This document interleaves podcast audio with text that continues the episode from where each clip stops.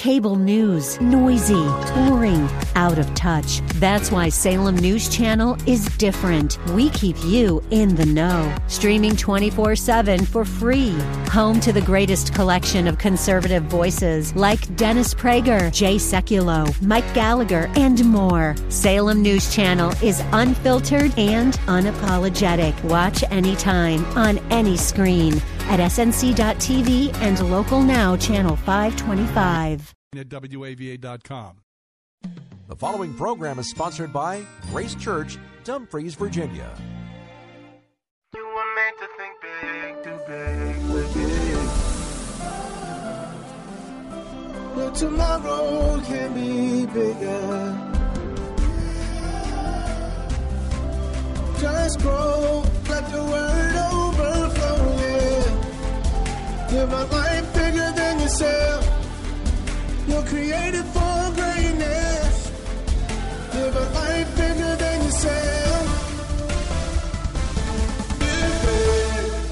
Welcome to Live Big with Dr. Derek Grier, Senior Pastor of Grace Church in Dumfries, Virginia, where we are reaching the lost, empowering the hurting, assimilating the lonely, and leading our generation for Christ. Visit gracechurchva.org for this message and to find out more about grace and how you can grow in Christ.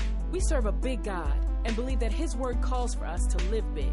So, our hope is that this broadcast inspires you to live the big, full life that God has for you. Here's Dr. Grier. And what Jesus wanted to do in Lazarus' life was shift his boxing class. He wanted to, to move his weight up. Are you hearing me? In the ring. Because lightweight people face lightweight problems. But if you want to start stomping with the big dogs, you hear what I'm saying in life.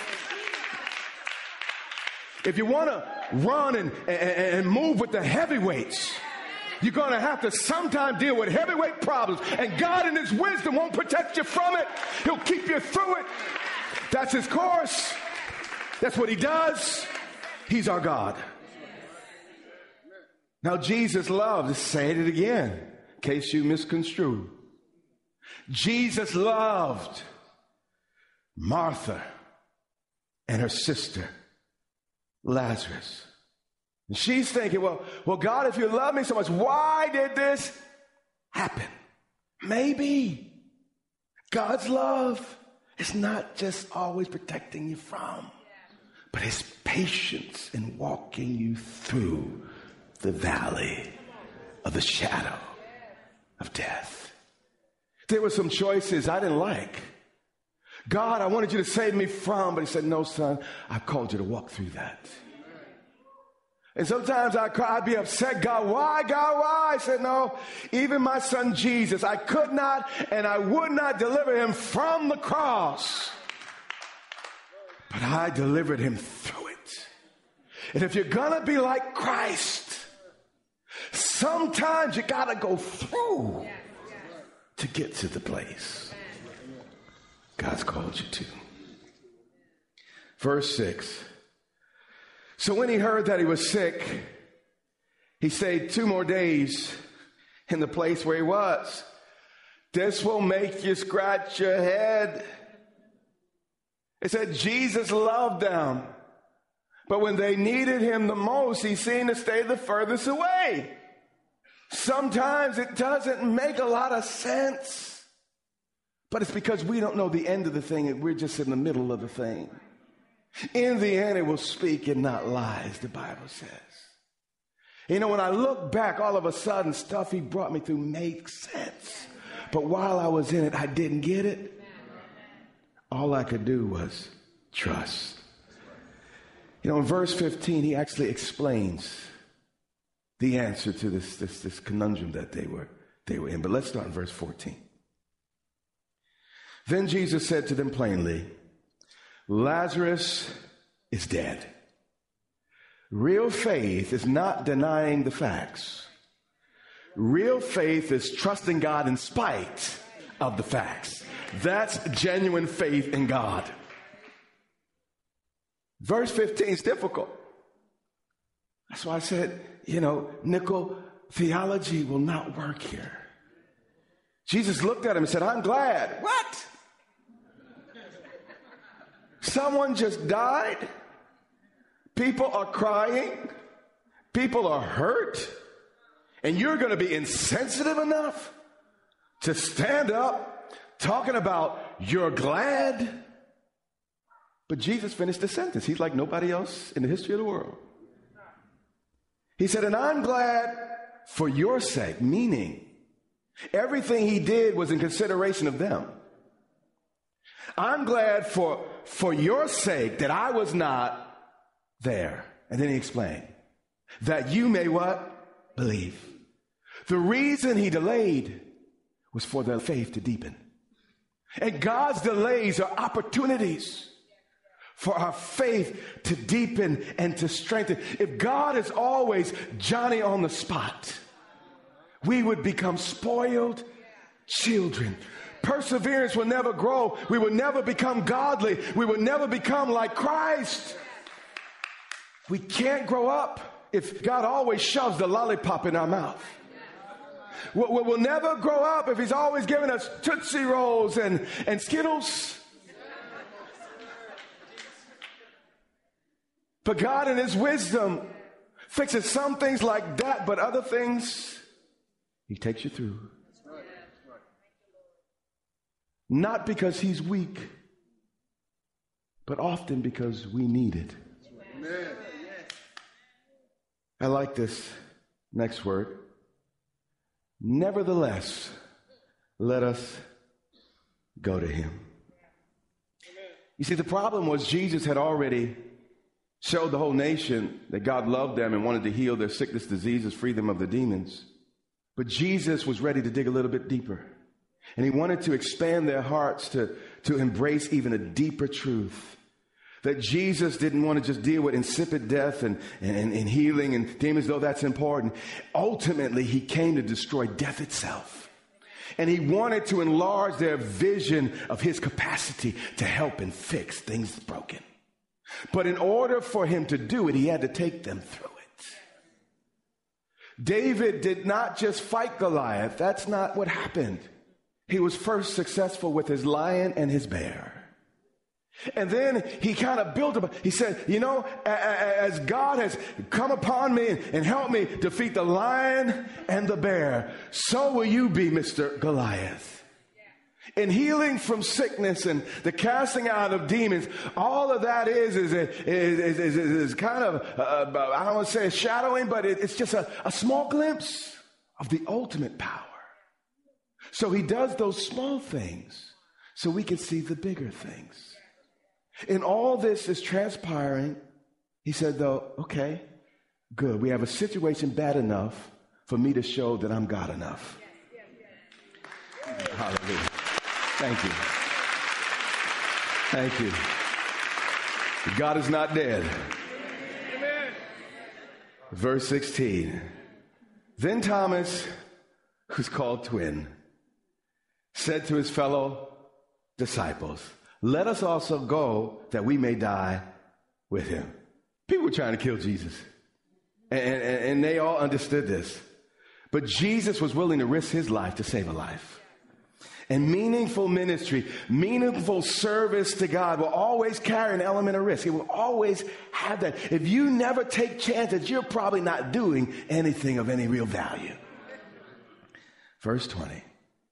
Now, Martha, as soon as she heard that Jesus was coming, she went and she met him, only one sister.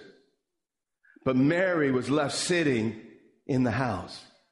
And remember, this is that Mary who washed Jesus' feet with her tears.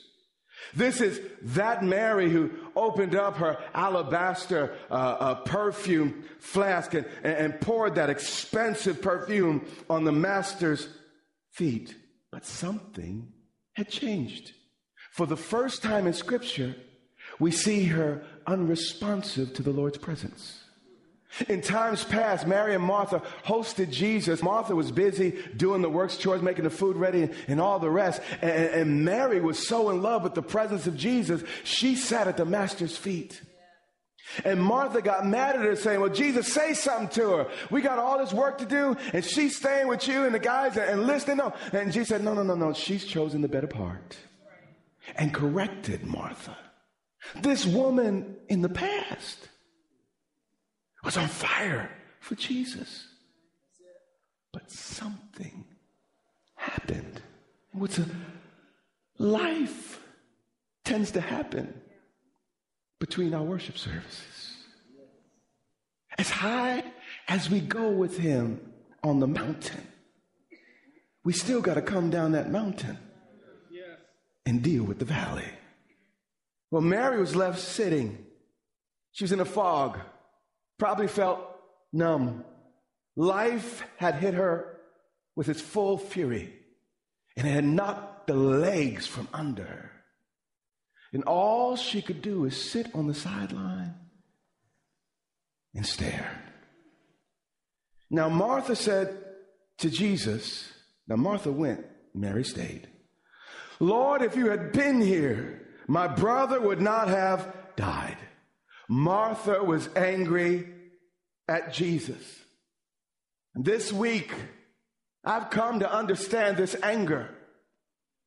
Over the last 18 months of my life, I, I've come to, to understand this anger. I know many of you don't really know me personally, but, but here's the truth about me. I'm not always strong enough to passively hurt. One of the worst things for me, and you're probably like me, is for me to feel like a victim. For me to feel like it's out of my control. I can't fix it. I can't address it. I, I, I can't help it. So, in times when I hurt the most, instead of crying, I often get angry. I often want to do something. I often react and I think and I process and I feel anger. But anger is part of my process. And what's amazing is, in spite of these girls' anger, Jesus didn't reprove them, didn't kick them to the curb, talking about, Do you know who you're talking to? Jesus, in a minute, we're about to find that he actually called for the hungry girl. Verse 28. And when she had said these things, she went her way and secretly called Mary her sisters. You know, some things you just can't come out by yourself. I believe as much as it depends on me, I am going to try to pull myself up by my own bootstraps. But uh, some situations I cannot get through without the help of my brothers and my sisters. And Martha went back for Mary. And sometimes when we're in a mourning place, we need people in our lives that love us, that come back for us, grab us by the hand, and take us where we need to go. And Martha said to Mary what she needed to hear. She said, The teacher has come and he's calling for you, even angry, you, Mary. Mary, I know you're numb. I know you're blank. I know you, you, you, you it doesn't make sense and, and, and you're not really responsive the way you used to be. But Jesus still called her. It was amazing so I go through my moments. What the heck is this, God? What is this? He doesn't get threatened, intimidated. He just says, Come here. And he calls me close. And sometimes he doesn't even argue, he just puts a hug around me. And I feel his presence. I can't, and I'm still mad though. But sometimes he'll hug the anger right out of me. As soon as she heard that, she rose quickly and came to him. She suffered great loss, but all she needed was a little prod, just a little help from her sister to get her back on her feet, to find her legs, to get back to Jesus. 32. Then when Mary came where Jesus was and saw him, she fell down at his feet Here's the deal. She's upset. He let me down, Jesus. We're supposed to be your disciple. We're supposed to be your peeps. And, and, and, and, here, my brother, I am the worshiping wonder of Israel. People are talking about me, and my life is falling apart. My brother is dead. And the Bible says And when she came with Jesus, she saw him. She was mad, but she saw the look of love still on his face. And when she saw him, she's conflicted. She wants to grab him and say, What you doing, God? But she sees the same Jesus. So all she could do is fall at his feet and worship. She fell down at his feet. But this is a real woman. And she had real things to say. So she tells him exactly what she's thinking while she's on her knees. We need to learn from her. She said, Lord, if you had been here, my brother would not have died. Mary was as angry as Martha. I know you guys are always nice. I know that you're always sweet. And when pressure comes, you always do the right thing. But for me, anger is often a part of my healing process. And sometimes when you see me angry, you just got to say, I got to let him go through his process. Don't give me no cliches, not interested. Don't tell me what I ought to do and what I ought to think. Shut up.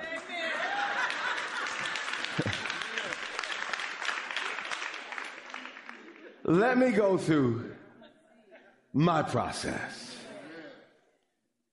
33. Therefore, when Jesus saw her weeping, and the Jews came with her weeping, he groaned in the spirit and was troubled. The people he loved were troubled. So Jesus himself got bothered. He feels us. He knows exactly what we're feeling and going through. And then he said, and what he asks here is in light of the fact that he's connected, he, he, he knows everything, you know, he's the son of God.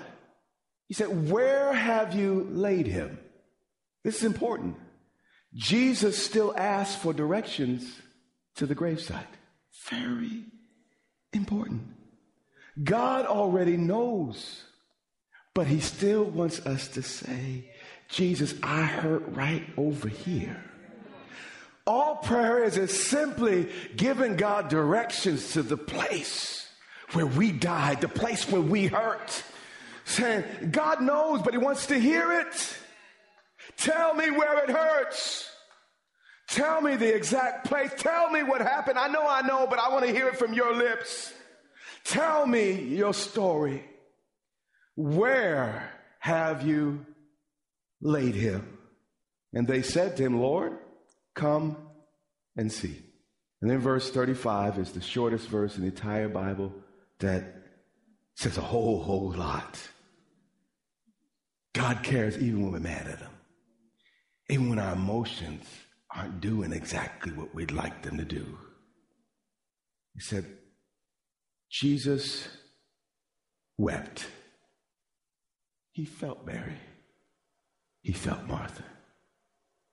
He had watched death for eons take the sons of Adam one at a time, pick us all off. He hated what it did to families. He hated what it did to the image of God placed in man. And in the language here, scholars get confounded because there are two emotions chiefly being revealed both sorrow or sadness and anger. And it's amazing how both of these emotions can intermingle at some points in our life.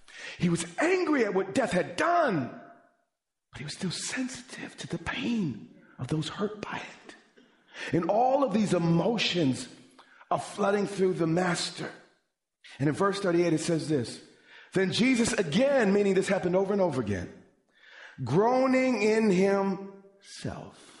Jesus had to dig down to a deep place to get him through this moment.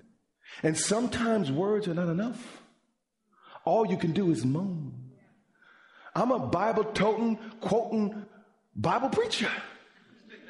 But sometimes I go, mm. I write books. I can talk for a long time. But sometimes all I can say, mm. Jesus is the Word. Every word that could be spoken, He was. But in that moment, He said, mm. So there's nothing wrong with having a moment where all you can do is say, Groaning in himself, he came to the tomb. The site that had become the memorial place to what looked like God's failure. God, if you loved him, why? It was a memorial, it was memorializing what looked like God's failure to intervene in the lives of those he says he loves. And then it goes on and describes this place. Say it was a cave, it was a dark place, place with no sunlight, low, low, low walls. And once the sarcophagus was sealed, it became impervious to everything living. Anybody ever feel locked away in a place like this in your life? Where it's a place that proves God doesn't love you, He's not for you. And it seems memorialized in that event. There's no light, there's no air, just death. And it's in your life, it's in your neighborhood. And it doesn't go away. This was the case with Lazarus. It said, and a stone lay against it. Wow. But then comes Jesus, doing what only Jesus can do. He was about to get the last word. Jesus said, Take away the stone. That little statement is the word the Lord gave me this weekend. And what the Lord was saying to me, saying, Derek, if you would do your part and push against the stone, I will do my part and resurrect the hope that has died. He said, Take away the what? Stone. And what he was saying is, I need you to begin to remove the heaviness. I need you to start pushing against the hardness of heart that often comes when we go through long seasons of pain. And what God was saying to me is, Derek, use your anger to push against Get up under. Son, this is designed to break you. Son, this is designed to make you hard, cold, and callous. Son, this is, this is not designed to bless you, son. I need you to push against it. Use your weight, son. Get back on your feet. Push against this hardness. Push against this anger. Use it, son. Push, push, push. Push back that stone, son. And as I began to push,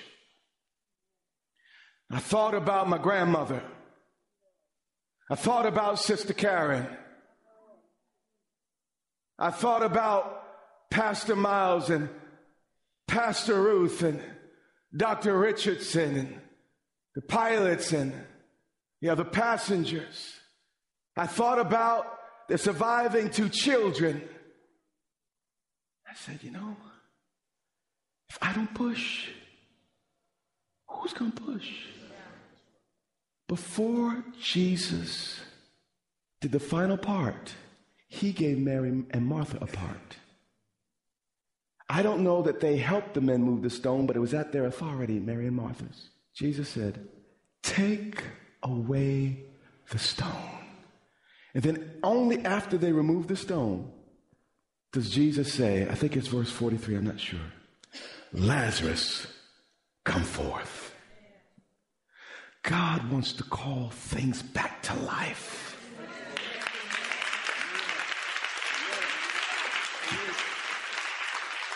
But what he's saying to me and you is I'll only do it if you push. You are no longer a lightweight. You are not a featherweight. I want to graduate you to be amongst the heavyweights. I want you to be able to stand and after doing everything to say, I want you to stand. Son, I need you to push through. Push through your heaviness. Push through your sorrow. Push through the, the, the feelings of failure and loss. It's easy to blame God. God's not our problem. He's our only help in time of trouble. Push through the thoughts that try to sit on your mind. The thoughts that make you want to give up on your gift and, and, and just sit there blank. Just sit there numb. Push through. As I'm speaking today, I'm not just talking about the incident we're discussing. I'm talking about that place in your life you memorialized where you think God failed. God is saying, if you would push, I will do only what a God can do. You've been listening to Live Big with Dr. Derek Grier, the radio broadcast ministry of Grace Church in Dumfries, Virginia. It is our sincere prayer that you are blessed and empowered to live big. Listen to this message and much more from Dr. Grier for free at gracechurchva.org. We also invite you to join Dr. Grier and the Grace Church family here in Dumfries, Virginia, not far from Quantico Marine Base. We would love to meet you and have you join us for worship, teaching, and fellowship every Sunday and Wednesday. Get directions, service times, and much more at gracechurchva.org. That's our time for today. Join us weekdays at this time for the teaching ministry of Dr. Derek Grier. And remember, until next time, live big.